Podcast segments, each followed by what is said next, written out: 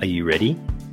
Ready to release internal pain? To find confidence, clarity, and direction for your future? To live a life of meaning, fulfillment, and contribution? To trust your intuition again, but something's been holding you back? You've come to the right place. Welcome. I'm Ian Hawkins, the host and founder of the Grief Code podcast. Together, let's heal your unresolved or unknown grief by unlocking your grief code. As you tune in to each episode, you will receive insight into your own grief, how to eliminate it, and what to do next. Before we start, I have one request. If any new insights or awareness land with you during this episode, please send me an email at info at ianhawkinscoaching.com and let me know what you found. I know the power of this work and I love to hear the impact these conversations have. Okay, let's get into it. Again and again, I see people seeing a new movement, a new way of being, a new behavior, and being so passionately advocating against it. Like, why? If it's not doing any damage to you, if it's not any of your concern, if it's not having an impact, then just come back and focus on yourself. And the one that really has been quite prevalent that I've seen in the last sort of 12 months is this concept of new age ideology and people being very anti new age. What, what does new age mean anyway? Like it's just another label that people have fired at something. They've bundled all these people into this idea of new age and they've got all these different ideas but as usual everyone's got a different spin on it but to me the, the whole concept of new age is around people having a deeper connection to their intuition to their guidance so my personal opinion is people fearing new age ide- ideology is actually fearing their own infinite power. Maybe they see things like people doing card reading, people doing meditations, people doing healing. Uh, what's the other one? Using a, a pendulum to get to get answers. All of these different things that people call out, being things being too fluffy or too happy or too this and that. It's not your place to tell others how they should or shouldn't be doing things. It's, if you really want to help people, it's here's an alternative idea and here's some things you can try that'll help you find your way.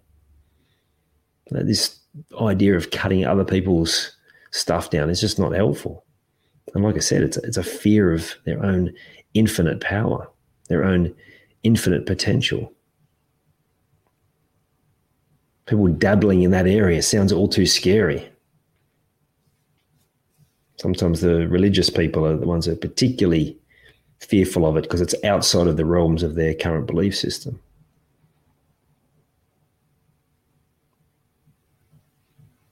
So don't let anyone else tell you what you should or shouldn't do.